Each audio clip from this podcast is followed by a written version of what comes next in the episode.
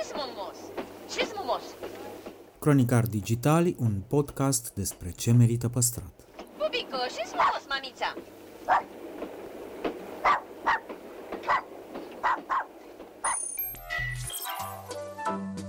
Podcastul Cronicar Digital este proiectul echipei care, de patru ani, promovează patrimoniul în rândul tinerilor, scuturând de praf și prejudecăți interacțiunea cu istoria și cultura.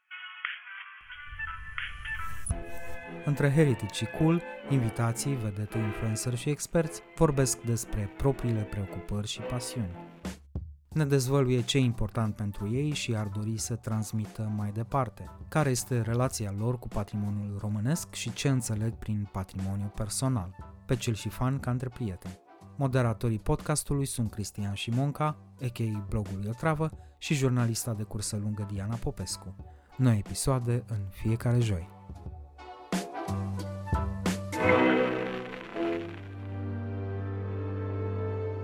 Ovidiu Georgescu dezvăluie cât de dificil e să realizezi un film inspirat din realitățile imobiliare românești. Construit în douăzeci și cinci, familia Rusi, de proveniență franceză. Și ne reamintește că inspirația vine din orice, inclusiv din acest podcast.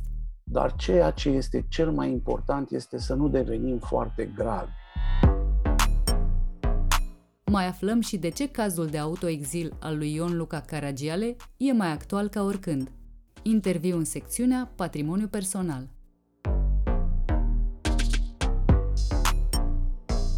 Din septembrie puteți vedea la cinema Dirijorul tăcerilor. Este un film care vorbește despre destinul unei case de patrimoniu cultural național, ce se dorește a fi distrusă pentru a se construi o clădire nouă de birouri în locul ei.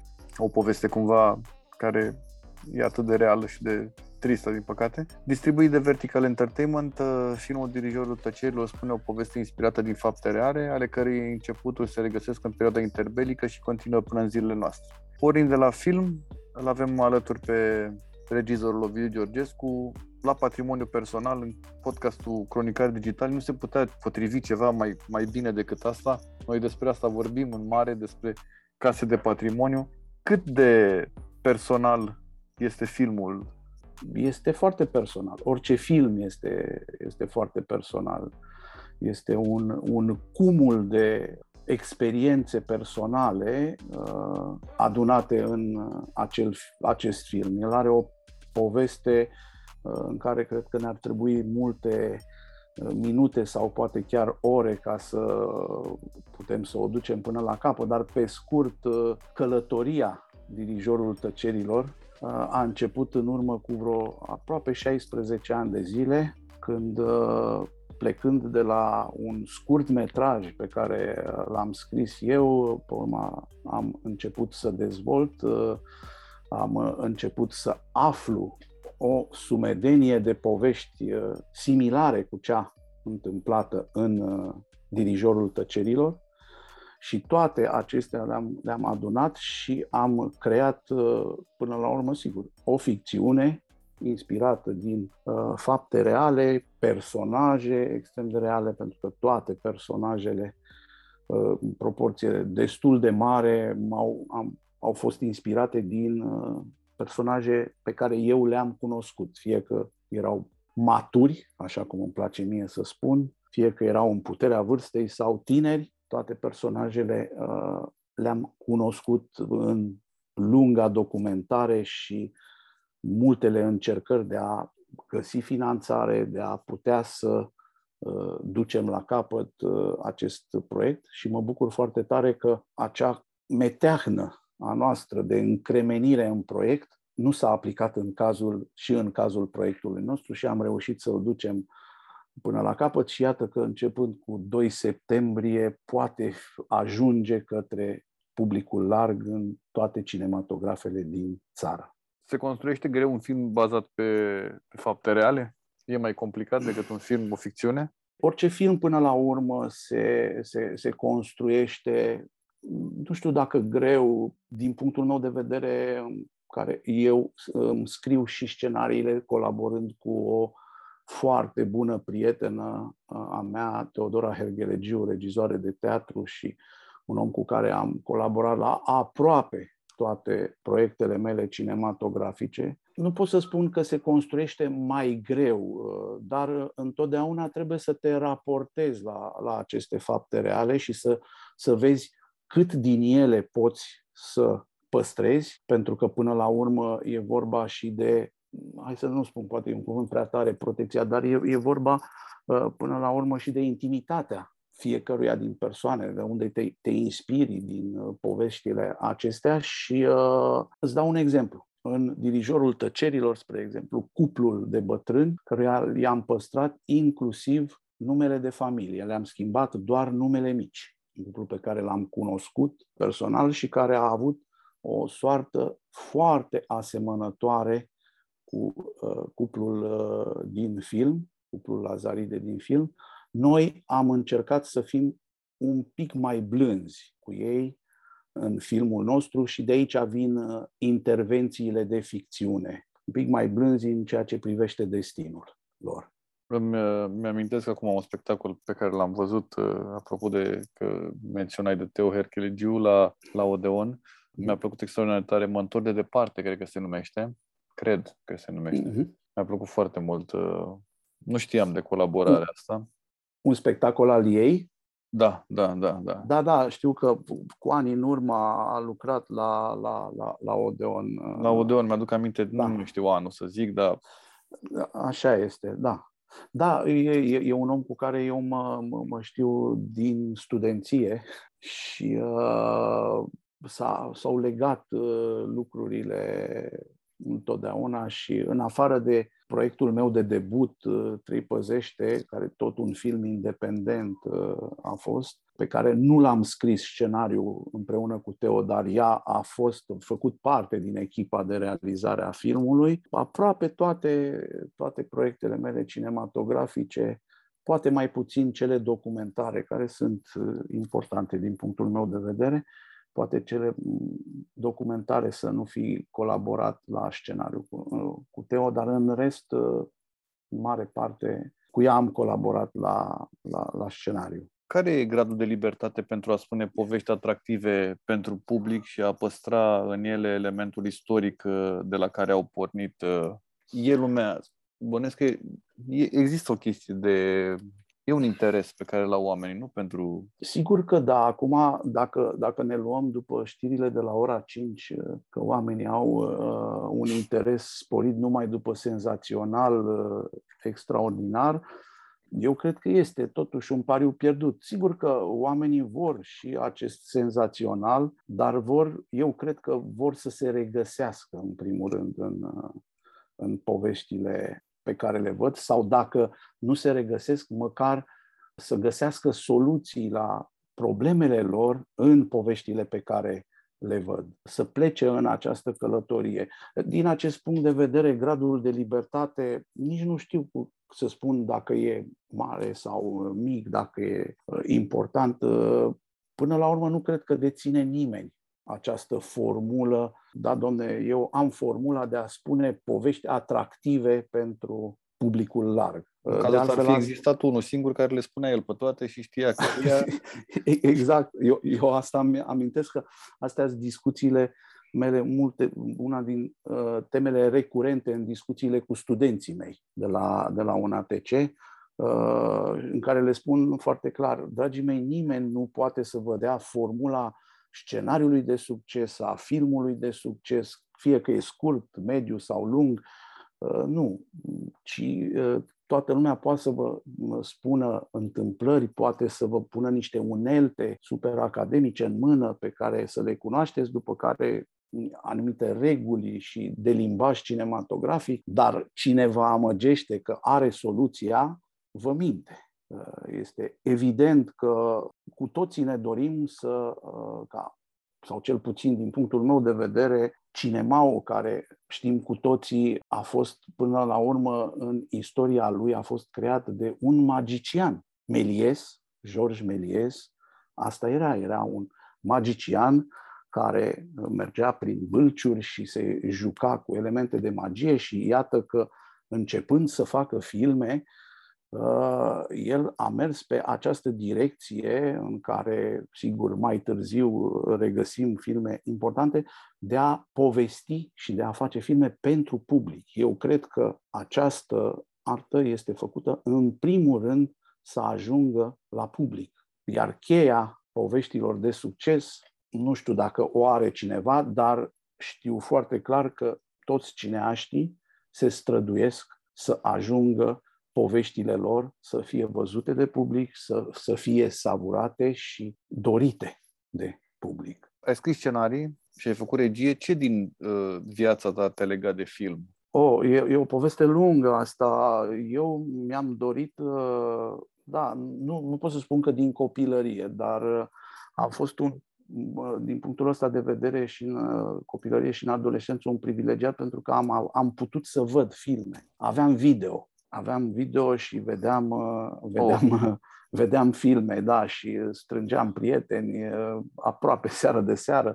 Da, e, din punctul ăsta de vedere a fost, și am, am vrut, din timpul liceului, eu mi-am dorit acest lucru. E adevărat că la început, una din pasiunile mele fiind fotografia, am vrut să mă îndrept către imaginea de film, dar știu clar că încă din clasa a zecea, a unsprezecea, direcția a fost regie. N-a fost să fie, pentru că înainte de regie eu am făcut Politehnică. Și am făcut șase ani de Politehnică la Seral, lucram în timpul zilei și seara mergeam la cursuri. Și după, sigur că am încercat odată în timpul studiilor politehnice și am picat la regie, după care, exact când am terminat uh, Politehnica, am intrat la regie în o mie nouă sute nouăzeci și patru și uh, așa a început călătoria mea în zona... Bine, călătoria a început din, de atunci de când eram pasionat și eram unul din uh, chiriașii importanți ai cinematecii.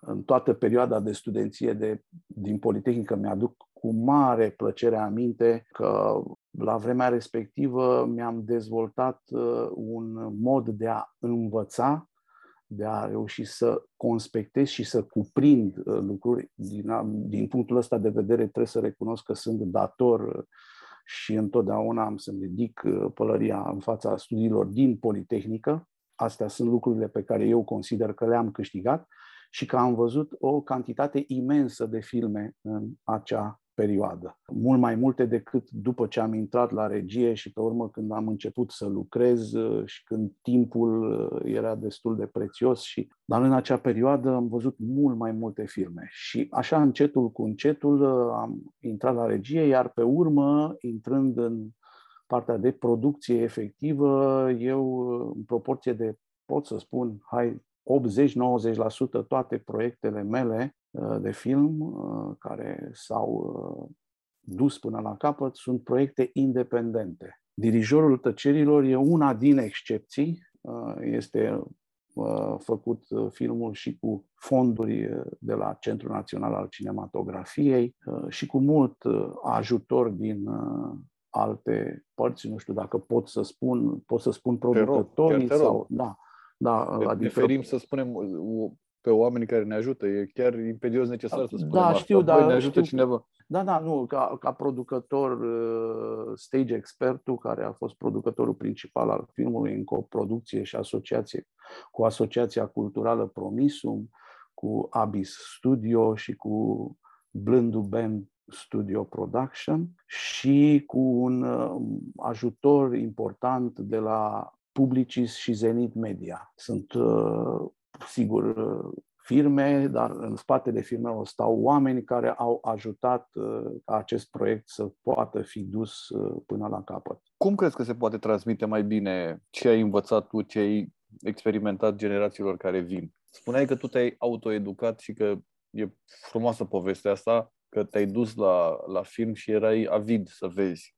Da. Acum, răspunsul la această întrebare e, e extrem de interesant și tentant din punctul meu de vedere, pentru că eu, după ce am terminat studiile de film, am rămas și la catedră și tot mereu sunt în contact cu generațiile tinere de studenți și absolvenți care vin și fac regia de film la U N A T C și atunci, sigur că eu cred că aceste, aceste lucruri teoretice pe care noi le predăm ca profesori și trebuie să îmbinate întotdeauna cu experiențele profesionale, pentru că dacă luăm modelele, și mi-aduc aminte, asta trebuie, trebuie să o povestesc, eram imediat după nouăzeci, și, dar sigur povestea asta eu am aflat-o în primul an de facultate, ne-a povestit-o unul din profesorii noștri, când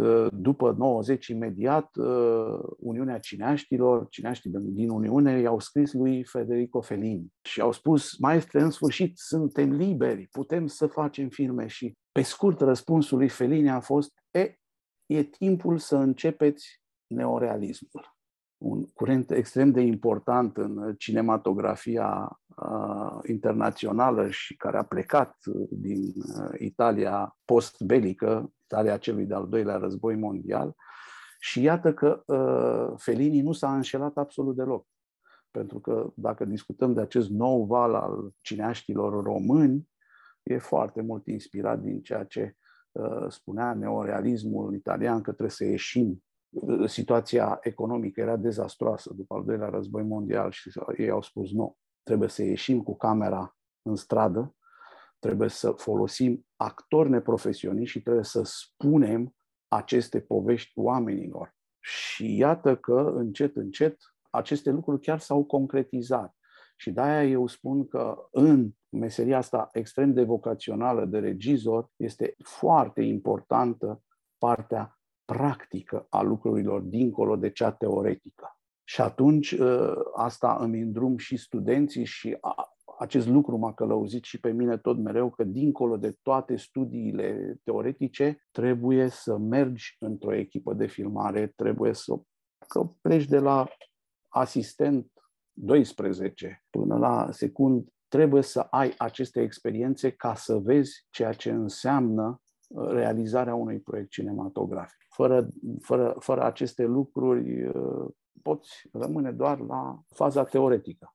Iată, vedem operatori, directori de imagine, vedem scenariști, vedem actorii, vedem cineași care s-au apucat, au venit în spatele aparatului de filmat și au început să-și, să facă regia la proiectele lor și iată că unii dintre ei chiar cu rezultate extrem de interesante. În podcastul Cronicar Digital vorbim despre puterea pasiunilor, cei șapte ani de acasă, de repere. Tu din ce îți hrănește entuziasmul și creativitatea? Ne spunând vorbe mari, din absolut orice, chiar și din acest podcast încerc să-mi hrănesc creativitatea, să-mi iau lucruri care să îmi folosească la ceea ce eu, am spus, îi spun, o meserie vocațională. Și cred că este foarte important să-ți faci așa din hobby, din pasiune, o meserie. Eu am reușit să, să, să fac lucrul ăsta și cred că din absolut orice lucru, cât de mărunt, în fiecare zi, dacă îl conștientizăm și suntem atenți la, la el, putem să, să ne hrănim uh, și creativitatea și entuziasmul, dar ceea ce este cel mai important este să nu devenim foarte gravi și să nu uităm să zâmbim și să nu uităm că viața este extrem de frumoasă, chiar dacă ne supune în fiecare zi la tot felul de examene, tot felul de lucruri pe care încercăm să le ducem mai departe. Am uh, lucrat la un moment dat pentru un film făcut de Vlad Zamfirescu, Secretul Fericirii se numea, și bine, eu sunt, eu sunt un mare fan de Vlad Zamfirescu și știu că filmul tău este cu el, în rol principal. Uh-huh. Uh-huh. Cristina Deleanu, Adrian Titieni, Maia Morgenstern. Sunt... Cum e să lucrezi cu oamenii ăștia? Că sunt niște nume colosale. Oh, e o mare plăcere. Știu filmul lui Vlad. Eram chiar într-un juriu când uh, i-am dat, nu i-am dat eu, ci juriu i-a acordat un premiu, un uh, festival.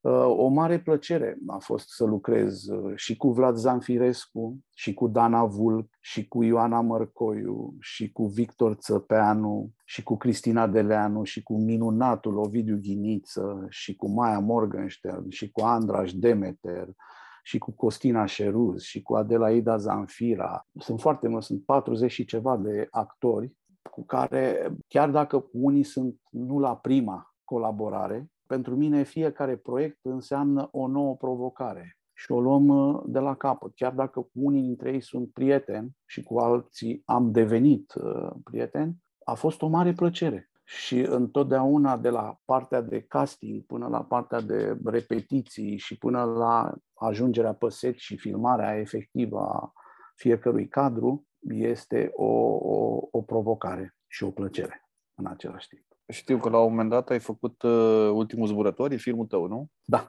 da, tot un film independent. A fost un pariu, un pariu uh, destul de tentant așa. Și de ce? Pentru că e un fantasy și un fantasy cu un buget adunat de aici, de acolo, e extrem de greu de, de făcut, dar noi ne-am bazat foarte mult pe poveste în, în, această, în acest film, nu atât de mult pe efect special, pentru că nu am avut finanțare pe ca să putem să facem acele efecte speciale pe care ni le-am fi dorit. Mi-aduc aminte că era cu Iulia Verdeș, mm-hmm. cu Marius Bodochi, cu Iulia Verdeș, cu Gabriel Duțu, Duțu, cu Marius Bodochi, cu George Ivașcu, cu Bebe Cotimanis, cu minunatul Țică Cojocaru, Constantin Cojocaru. Oh. Da, da, da, da. Și acolo au fost o sumedenie de, de actori absolut minunați și să mă ierte cei care am uitat să, să-i, să-i specific, dar de la cel mai mic până la cel mai important rol, întotdeauna este o întâlnire cu un om, în primul rând, cu un prieten și cu un actor. Și o mare, un mare challenge și o mare provocare să poți să lucrezi și să ai plăcerea de a lucra cu, cu astfel de actori. Repet, de la studenți până la cei mai consacrați și importanți actori sau actrițe. Crezi că e ceva ce ai învățat și ar putea aplica și altcineva, nu neapărat în domeniul tău? Și pur și simplu, ai zis foarte, foarte, mi-a plăcut foarte mult și mi se pare, asta e vorba, mi-aduc aminte de tatăl meu care spunea despre absolut orice om, zicea că de, de la absolut oricine e ceva de învățat și mi se părea așa o chestie, bă, dar chiar de la oricine și chiar așa e. Așa este, așa este, real, crede-mă, studenții mei zâmbesc așa în barbă când eu le spun că în fiecare zi eu învăț de la ei. Sunt lucruri, pentru că nimeni nu s-a născut învățat, sunt lucruri pe care în fiecare zi putem să le vedem, să le raportăm la experiența noastră proprie și să învățăm. Iar totul este să, să le conștientizăm și să ne punem întrebările respective, că altfel dacă trecem așa pe lângă ele, sigur că spui, am mai trecut o zi și încă o zi și încă o zi și... Dar e foarte important absolut orice întâlnire, cât de nesemnificativă, să poți să o conștientizezi și, repet, să nu devii foarte grav în toate aceste întâlniri și să reușești să zâmbești tot mereu. Să spui mulțumesc și să zâmbești. Pentru că de la fiecare ai ceva de învățat. Nu, nu mai spun că de la tot ceea ce ne înconjoară. Ai avut vreodată chestia asta cu... Mi s-a întâmplat cu filmul, cu filmul românesc să fie... Uh... Nu știu, mie s-a întâmplat, am fost la toată lumea din familia noastră la un moment dat la un, un mall în București și mi-a zis, știți că e film românesc. Hmm. Și mi s-a părut așa. Și după aia, cunoscând oameni din industrie și auzind povești și așa, e o chestie de asta cu, nu știu, sunt niște, au fost niște filme românești care... E o frustrare, e o frustrare, Cristian. Există. Da, da, da, da, da, există, există. Sigur că da, întotdeauna... Pentru că, așa cum îți spuneam, din punctul meu de vedere, această artă a fost descoperită, pentru că asta cu invențiile, toate sunt lângă noi, trebuie doar să le vedem, de-aia spun eu că în fiecare zi, trebuie doar să le vedem și să le descoperim. Și în special pentru, pentru oameni. Oamenii, eu cred că întotdeauna vor avea nevoie de povești, vor avea nevoie de povești în care se regăsesc sau în care își găsesc soluții la întrebările pe care și le pun. Un film nu poate rezolva o problemă socială sau politică sau de orice fel, dar poate ridica o problemă socială, poate atenționa.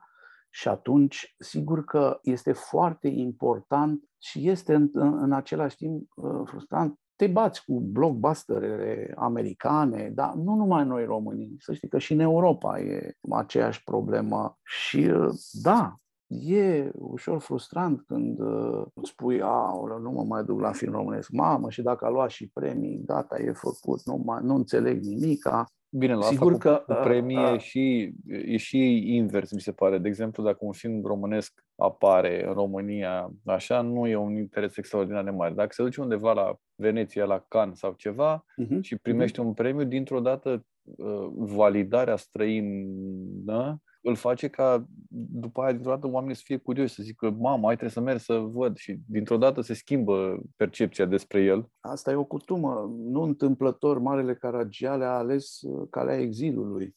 Și uh, pentru că întotdeauna noi am, uh, dacă am avut, uh, o, hai să spunem așa, o recunoaștere în, în țară, a fost extrem de complicat să, să, să o ai, dar dacă ai avut o recunoaștere în afară, mult mai ușor ai reușit să te impui la tine în țară. Eu glumeam la un moment dat, imediat după ce absolvisem regia, și glumeam la un moment dat și am zis, măi, uite, eu o să mă duc în Anglia să cer drept rezidență, fără drept de muncă în Anglia, pentru că dacă eu devin un regizor britanic, să vezi tu cum mă întorc la mine în țară și o să accesez mult mai ușor. Dar mai în glumă, mai în serios, din păcate, e o realitate asta. Este da, o realitate. Este. Și este, într-adevăr, frustrant să vezi că lumea, și nu numai la film românesc, și la film european, nu prea se duce. Acum discuțiile sunt foarte lungi. De ce nu se duce? Eu cred că, repet, filmul nu, nu o să moară atât de repede, chiar dacă există acum în comoditatea căminului, există toate V O D-urile care îți oferă, toate platformele streaming care îți oferă toate filmele pe care le poți vedea în cinema la tine acasă, dar este o cu totul altă experiență să vezi un film în cinema, să te duci dedicat acele acea oră jumate, acele două ore, pentru acel spectacol cinematografic. Asta că nu, e, e cu, totul, cu totul altceva, e o, o cu totul altă experiență, de care lumea, eu cred că are nevoie. o sută la sută orice, orice chestie de asta de acasă nu se compară cu, cu faptul că Or... cei, nu știu, eu mergeam la cinema, la Studio, la Corso, la Luceafăr, cum era pe vremuri. Mergeam. Da, da, da, da, studio, cinematografele cu un singur ecran. Exact. Da, da, știu, când erai știu, știu. Nebunit să vezi acolo, pentru că tu ai experiența de a lua bilet, a intra în sală, să vezi. E da, un da. ecran și mare, ești duci... concentrat doar pe treaba aia, nu te mai duci la baie de o mie de ori. Adică n-ai, exact. nu se compară cu absolut nimic, nici exact. în teatru, nici în nimic. Cum să vezi teatru acasă? Ce să faci cu el? Adică... Oricât confort ți-ai aduce acasă, oricât confort ți-ai aduce că îți instalezi ecrane, îți instalezi sisteme, cinci punct unu, șase punct unu, șapte, infinit punct unu, nu se compară cu, cu, cu experiența. E, e până la urmă o consumare a unui art, act artistic împreună. Omul este o ființă socială. Din păcate, această pandemie, de-aia am fundat îngrozitor, inclusiv mersul publicului la cinema. Să sperăm că lucrurile se, se vor relua și vor reveni și vom trăi împreună experiențele cinematografice, împreună cu publicul. Pentru că a face film doar pentru tine și a ți-l proiecta tu acasă în baie este deja o zminteală. El trebuie să ajungă. Noi, noi cineaști întotdeauna avem nevoie, ne hrănim din feedback-ul publicului, pentru că altfel orice film, din punctul meu de vedere, asta este, este o experiență personală pe care tu ai trăit-o, ai văzut-o, dacă n-ai trăit-o, o iei, o treci prin filtrul tău și o împărtășești cu ceilalți. Pentru că dacă, și spun împărtășești în sensul de a o arăta și de a primi un feedback, pentru că altfel poți să ajungi să spui, Tome, nu se duce lumea la filmul meu pentru că el este genial, nu-l înțeleg decât eu. Asta e un mare pericol din punctul meu de vedere. Nu, noi pentru asta, pentru public trebuie să facem toate aceste uh, lucruri și avem nevoie, avem nevoie de public, avem nevoie de feedback-ul lor. o sută la sută. Vreau să-ți mulțumesc și să reamintim oamenilor că filmul este din doi septembrie în cinematografele din toată țara. De ei depinde să, să stea două, trei, patru sau cinci săptămâni, pentru că dacă ei se duc la cinema, filmul va sta în cinema. Dacă ei nu se duc la cinema, filmul va ieși din cinema. Exact.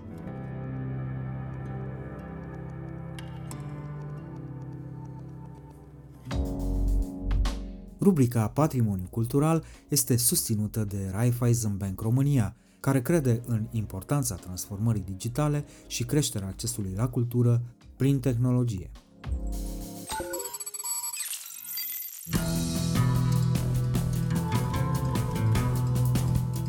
Ion Barbu povestește cum s-a hotărât să salveze un întreg oraș prin artă împotriva voinței autorităților locale. I-a deranjat foarte mult pentru că erau constituite niște mafii locale care urmăreau exploatarea în continuare a minei Petrila, dar nu extrăgând cărbune, ci furând fier vechi. Ne lămurim cum a ajuns celebrul caricaturist, un veritabil colecționar de muzee, cum a aflat de pe Google că e decorat cu Steaua României, dar și unde s-a pierdut distincția în drumul către destinatar. Deci am Steaua României, dar nu dar am. Nu aveți.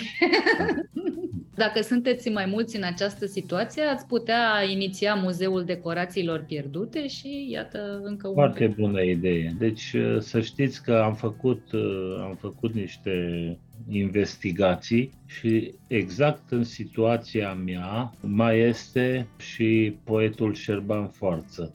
Interviu în secțiunea Cine ascultă o casă, finanțată de Ordinul Arhitecților din România prin timbrul de arhitectură. Salutare tuturor! În serialul Cine ascultă o casă vorbim cu cei care au salvat prin pasiune, prin încăpățânare, investiții, o clădire sau mai multe. Ion Barbu încearcă să salveze un întreg oraș, prin artă. Domnule Barbu, bun venit la Cronicar Digital! Bine v-am găsit! Și sunt fericit să, să fim pe aceeași lungime de undă. Și aici se simte la fel, să știți. Într-o bună zi, un caricaturist a hotărât să ia lucrurile foarte în serios. Așa îmi imaginez eu că s-au petrecut lucrurile. Dar, de fapt, cum s-au întâmplat? Ce anume a declanșat operațiunea care mai târziu a primit numele Planeta Petrila? E o poveste lungă care s-a întâmplat. Debutul ei a fost acum vreo zece ani de zile, uh-huh. Și acum retrospectiv fiind și privind în, în urmă cu mânie, așa nu știu dacă am făcut treaba cea mai bună, pentru că lucrurile nu au evoluat cum le-aș fi dorit eu. Ce să zic, era mina Petrila să zvonea că trebuie să fie închisă și având în vedere că mă lega sentimental niște lucruri de domnia sa, faptul că am lucrat cincisprezece ani în măruntaiele ei, am zis că aș face o faptă creștinească dacă aș salva-o de la demolare. Pentru că, de fapt, asta înseamnă închideri de mină în România zilelor noastre, înseamnă să ștergi orice semn cum că pe acolo s-ar fi exploatat vreodată cărbune. Adică se, după ce se ramblează subteranul, se trece la o radere totală de la suprafață a tuturor clădirilor și după aceea plantează niște iarbă deasupra și zic că și-au făcut treaba. Ori mai fac o mică paranteză. Mai era un argument pentru care merita efortul de a încerca salvarea ei, faptul că dintre toate minele din Valea Jiului, mina din Petrila era cea mai complexă, era denumită între oamenii cunoscători de acolo Academia Mineritului din România, tocmai prin prisma faptului că exploatarea cărbunelui se făcea prin metode foarte, foarte complexe. Ce au spus autoritățile într-o primă fază când au aflat de intențiile dumneavoastră? Domnule, sunteți nebun sau omule, ne încurci sau ne potolim și noi că nu avem nicio șansă? Bine, reacția autorităților locale a fost absentă complet. În schimb, ce a deranjat foarte mult au fost, și am deranjat eu și, prin, și cei alături care i-am avut de mine, i-au deranjat foarte mult pentru că erau constituite niște mafii locale care urmăreau exploatarea în continuare a minei Petrila, dar nu extrăgând cărbune, ci furând fier vechi. Minunat!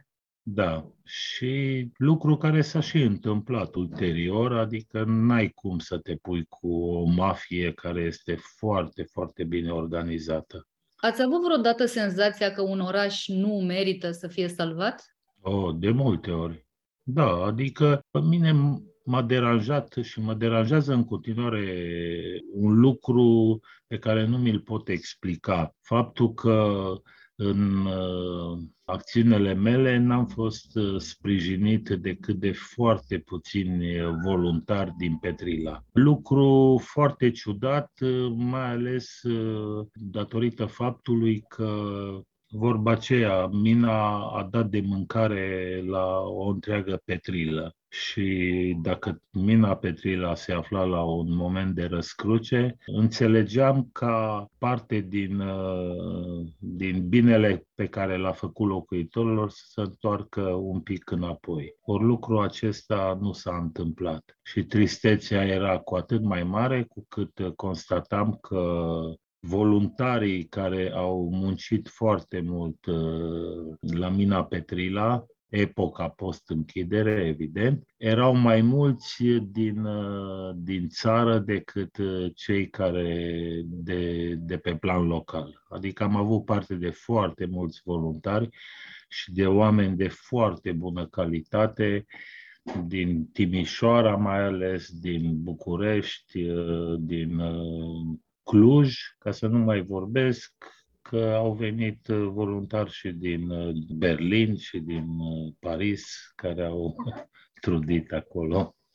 Din, din ce știu, a fost vorba de voluntari atipici cu care ați lucrat, de pensionari. De regulă puștii sunt cei pe care ia entuziasmul pe sus. Da, da. Am mai participat la vari festivaluri sau alte acțiuni și întotdeauna am fost cucerit de faptul că voluntarii, cum ați spus, aveau niște vârste foarte fragede. Nu știu, dar poate e vina mea, nu știu... Se lifrică de mine sau așa... Am un apetit foarte, foarte bun pentru pensionari. Am o chemare, sau au ei o chemare, așa vis-a-vis. Forță de atracție. O forță de atracție, așa. Gravitația e altfel. Și așa că sunt câțiva pensionari care, și mai ales pensionare, da, care da, sunt alături, da. Înseamnă că farmecul încă nu a dispărut. Bun, bun, încă bun. Mai pot face furori. Să ne păstrăm optimismul. Apropo de optimism și de realism sau de idealism, nu era o întreprindere falimentară să încercați salvarea unui oraș prin cultură, a unui oraș minier? A unui oraș care, nu știu, conform prejudecăților noastre ale celorlalți, n-avea cine știe ce apetit pentru cultură? Ei, acum stați să punem lucrurile în făgaș, că la început am încercat cu să salvez orașul înainte de așa, dar rezistența e foarte mare la, la rupere, cum, cum sunt manuale de rezistență a materialelor. E acolo un coeficient, coeficientul de rupere și uh, era cam mare în cazul Petrilei și atunci am zis hai să mă restrâng doar la mina Petrila și să încerc acolo pentru că uh, mă gândeam că ulterior exemplu poate fi molipsitor și uh, poate trece în întreaga Petrilă. Și știu că sunt un idealist, asta însemnând că sunt un prost, dar mi-asum chestia asta și încă mai cred că Mina Petrila poate exploata în continuare și cu foarte bune rezultate cultură și un oraș chiar poate trăi din che- de pe chestia asta, mai ales că nu e un oraș mare, mai ales că forța de muncă e plecată toată peste hotare, deci sunt condiții. Ați organizat de-a lungul vremii concerte, expoziții, lansări, până și festival de teatru subteran. Și mă întrebam care componenta întregului demers s-a dovedit până la urmă seducătoare pentru comunitate. Adică ați avut, nu știu, reacții entuziaste la ceva anume sau oamenii au spus cultură, ok, dar de băut gratis nu dă nimeni? Da, asta e, e foarte adevărat. Da, dar la zilele orașului Petrila am avut o idee odată. Bine, am și fructificat-o într-un an. Am, am organizat ca o, să zicem, contra, contramanifestație la zilele orașului Petrila. Am organizat nopțile orașului Petrila și promitea foarte mult chestia asta, dar întotdeauna te lovești de lipsa finanțărilor, adică prea multe evenimente pe care le-am făcut acolo a, a, a trebuit să fiu nu numai organizator, dar și sponsor. Și dau cu dragă inimă, dar nu mai am de unde de foarte mult timp, așa că ce să zic. Mă gândeam că ați colaborat de-a lungul vremii cu o mulțime de artiști din toate domeniile, inclusiv artiști vizuali. Știu că s-a organizat și Noaptea Albă a Galeriilor la Petrila în mai multe. Da, da. Eu, asta e o chestie care durează de câțiva ani și, bine, aici e o chestie foarte ușoară de organizat, având în vedere că în anii în care m-am zbătut pe aici am făcut uh, patru muzee, deci uh, e loc de desfășurare și loc de pelerinaj. Adică numai dacă se face o, un tur al acestor muzee, acțiunea poate fi bifată ca realizată. Acum nu știu dacă aveți idee despre ceea ce am vorbit, de ce muzee sunt Știu actuale. De Muzeul Salvatorului Minier și de Mothers Museum, de Casa da. Memorială Ide Sârbu. Da, bine, ați început cu Muzeul Salvatorului Minier, care nu este inițiativa mea și mă bucur că nu e a mea. Mă bucur că am mai făcut și altcineva. E, asta e o inițiativă care e primul muzeu care a luat naștere la Mina Petrila și aparține inițiativa minerului Cătălin Cenușă, pe care poate îl știți din celebrul film Planeta Petrila. Iar eu am, cum ați spus, am ridicat... Am ctitorit Casa Memorială Ion de Sârbu, Muzeul Mamei și în Petroșani Muzeul Instalatorului. Da. Da. Și mai este, cum cred că bine știți și cred că l-ați și vizitat, Muzeul Poeziei de la Iași, dar ăsta este cam departe. Dar nu e imposibil de ajuns acolo, da? Da, da, dar în aceeași noapte cred că... Așa, auzindu-vă vorbind despre toate muzeele astea, pare că viața lui Ion Barbu se duce între două muzee. Care e următorul? Păi următoarele. Ok, perfect. Da. Acum m-a ambiționat și Marius Chivu, care m-a declarat, și e document scris care atestă acest lucru, că sunt cel mai mare făcător de muzee din România. Iată. Bine, nu mai știu dacă, nu știu cine e pe locul doi sau pe trei, dar important e că am ieșit primul dintr-o competiție în care probabil am concurat singur. Și m-ați întrebat care ar fi următoarele. Am gata făcute încă trei și acum mai lucrez la încă două, dar din păcate caut spații în care să poată fi plasate, pentru că după ce am avut experiența fericită cu Muzeul Poeziei de la Iași, mi-au crescut și mie foarte mult pretențiile. pretențiile de la cei care ar trebui să găzduiască un muzeu. Adică dacă mă zbat să vă dau un muzeu de talie europeană, păi vreau și condițiile să fie cam de același fel. Dar mă surprinde că n-a spus ochii pe o clădire cum a fost cea din Petroșani, apoi să convingeți un primar să vă cedeze spațiu pentru muzeu, cum s-a întâmplat acolo, deci... Am pus ochii pe mai multe clădiri, dar lucrurile merg atât de greu. De exemplu, la Mina Petrila am ochit până acum vreo trei clădiri în care m-aș desfășura. Într-o clădire aș face un muzeu care e gata făcut, nu mă așteaptă să fie expus. Este un muzeu făcut împreună cu câțiva prieteni artiști renumiți români și câțiva străini, așa, muzeul s-ar numi Muzeul Ordinului Căștilor Colorate. Este un, ar fi un muzeu senzațional de frumos. Sunt posesorul a peste două sute de căști de miner recuperate de la Mina Petrila, care au fost date unor artiști și îndemnați să transforme acest obiect util într-unul plăcut. Și au, au, au, ieșit, au ieșit niște capodopere.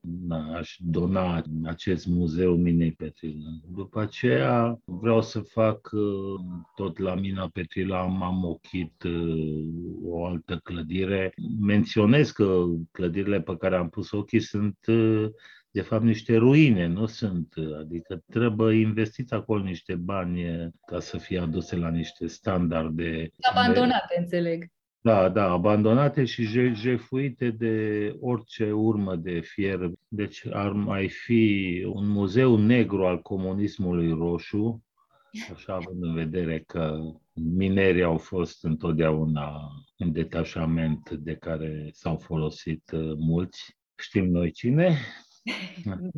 Și ar mai fi... vorba de tot în acel spațiu, am văzut fosta clădire care adăpostea arhiva și materialele necesare lucrului în subteran, care acum e o, o clădire goală de absolut tot, nu mai sunt decât pereții, nici măcar geamuri nu mai are. Dar e frumoasă că e lungă și mare și acolo s-ar putea face iarăși, m-am, m-am gândit la un... Babilon Muzeum, așa se numește, este o mare surpriză. Și mai am, mai am un muzeu gata făcut acasă care așteaptă să-și găsească. E un muzeu anti-war, cum se zice, război. Așa. Așa, așa se rămână numele, care este gata făcut și care ar prinde foarte bine, mai ales acum în perioada asta cu conflicte prin jurul nostru. Și mai am iarăși material gata făcut pentru un muzeu despre România, România un soi de buletin de identitate, așa, și un, un muzeu la care lucrez acum, am, am lăsat un pic mai mole, dar promit că la iarnă mă apuc și îl finalizez. Un muzeu după antologia orășelului Spoon River al lui Edgar Lee Masters, adică va fi un soi de muzeu cimitir. Cu, sună două... încurajator! Da, cu două sute de pietre funerare, asta reprezentând cele două sute de poeme despre locuitorii acestui orășel fictiv. Asta e o chestie la care țin foarte mult, atât de mult țin la chestia asta că aș vrea să mă îngrop acolo și eu. Vă propun să nu vă grăbiți. Da, mai am un pic mai de treabă. N-am da, nicio da, da. Aplecare. Aplecare spre groapă. Aplecare spre plecare, da. Până la urmă și, și Petrila e un orășel. E un orășel care, din câte înțeleg din ce îmi povestiți, v-a cam dezamăgit și cu toate astea v-ați mutat în Petrila. Eu sunt uh, născut și crescut în Petrila, o Petrila pe care nu prea am părăsit-o definitiv așa, în perioada asta că întotdeauna m-am întors cu speranță către ea, dar în ultimii ani uh, îmi duc viacul într-un orășel, într-un oraș, capitală de județ, așa se numește Bistrița. Mă împart așa între Bistrița și Petrila. Întrebare. Sunteți cetățean de onoare al orașului Petrila? Nu.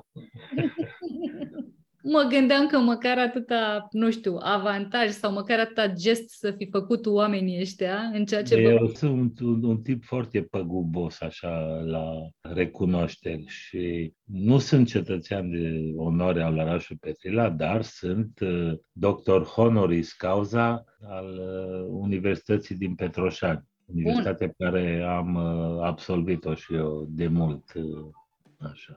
Deci aveți un titlu, dar nu aveți cheia orașului și din ce punct nici nu are susținere. Da, și mai am încă un eșec major la viața mea. Am fost decorat cu, și pe bună dreptate și pe baza meritelor și fără intervenții, am fost decorat cu Ordinul Național Steaua României, de care n-am aflat decât după vreo zece ani de la acordarea lui, întâmplător, căutând ceva pe Google, distincție care uh, mi-a fost furată. Super! Deci am, am făcut uh, niște investigații pe cont propriu, inclusiv cu scrisori către președintele Republicii, către serviciul de așa, către o... Deci a fost trimisă decorația la Uniunea Artiștilor Plastici și ei, în loc să mă anunțe și să mă cheme și să-mi o dea, deși trebuia să-mi o dea instituția prezidențială, uh-huh. Au considerat că e mai bine să-și o însușească, poate, nu știu, poate președintele e colecționar sau așa ceva. Deci am Steaua României, dar nu am. Dar nu aveți. Mă gândesc că dacă sunteți mai mulți în această situație, ați putea iniția Muzeul Decorațiilor Pierdute și iată încă un... Foarte bună idee. Deci să știți că am făcut, am făcut niște investigații și exact în situația mea mai este și poetul Șerban Foarță.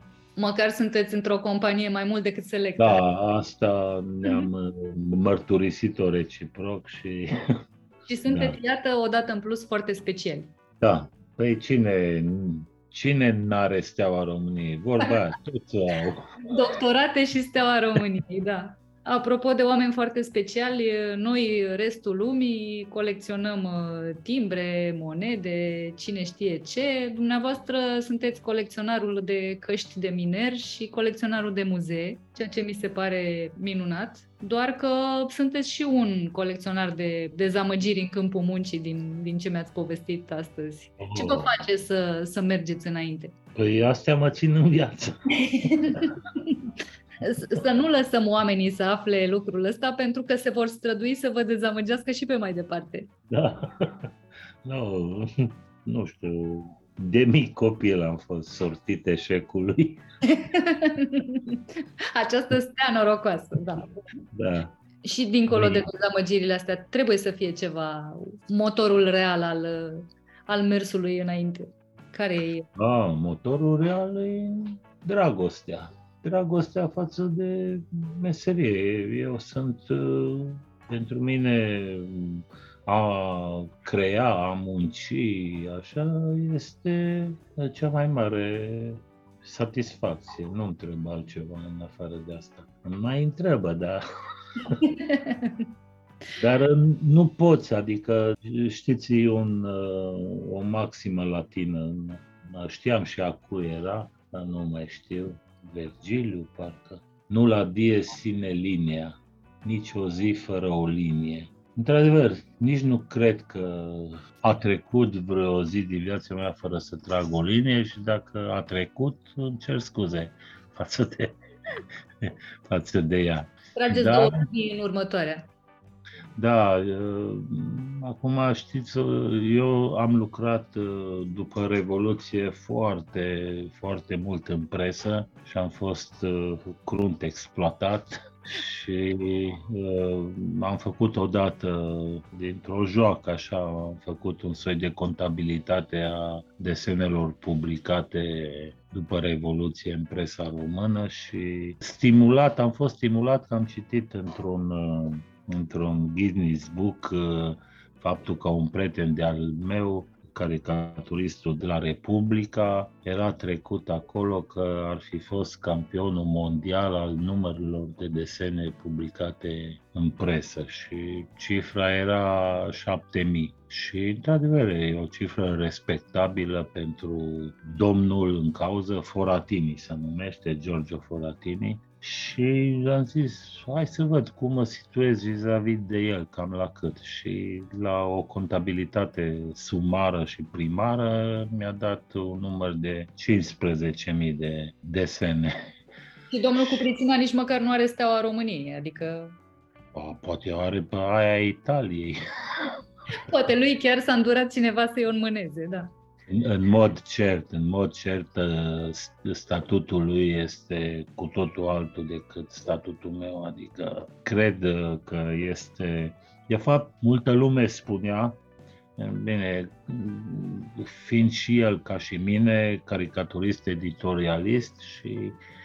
Multă lume spunea că dacă vrei să vezi, să afli detalii sau adevărata istoria Italiei, trebuie să iei volumele lui de caricatură și să le răsfoiești, să le citești.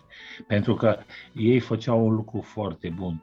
Ăștia de la, la Republica îi luau toate desenele care apăreau în fiecare zi pe prima pagină și îi tipăreau un, un album la finele fiecărui an. Și atunci i-am văzut acasă la el, era cum erau un raft întreg numai cu albumele respective. Practic o istorie a Italiei reală. Eu aș îndrăzni să spun că niște decenii din istoria României se regăsesc foarte, foarte lesne din lucrările dumneavoastră. Vă mulțumesc și eu cred la fel. Iată, suntem dar, doi care credem lucrul ăsta, deja e un câștig. Dar nasol că vorba aia, nu, nu sunt adunate. Uh, oricum, sunt... timp pentru propriul muzeu. Propriul muzeu? Da. E în lucru. Perfect! Iată o veste bună! Când a fost pandemia, o pandemie care pentru mine a însemnat că am avut timp foarte mult la dispoziție și am putut lucra în draci, cum se zice, atunci, bine, și situația era de așa natură, vedeai la televizor atâția morți și te gândeai că poate ești tu pe lista aia de așteptare și am zis hai să facem o treabă ca lumea și atunci m-am gândit să transform casa într-un, într-un muzeu, adică să nu las pe seama urmașilor această muncă. muncă și să le dau o mură în gură, să le dau cheia de la... și chiar am, mi-am zugrăvit gardul de afară, proaspăt schimbat. Pe el e un graffiti foarte mare pe care scrie The House of Utopy, deci Casa Utopiilor. Asta după o sugestie foarte drăguță venită de la Radu Cosașu. Perfect! Mulțumesc tare mult! Cu plăcere! Deci vă invit la Casa Utopiilor. Acolo vom veni!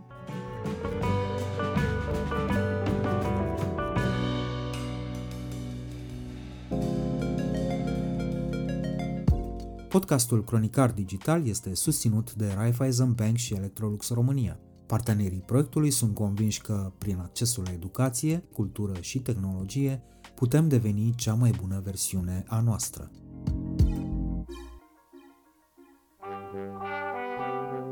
Cronicar Digital, un podcast despre ce merită păstrat.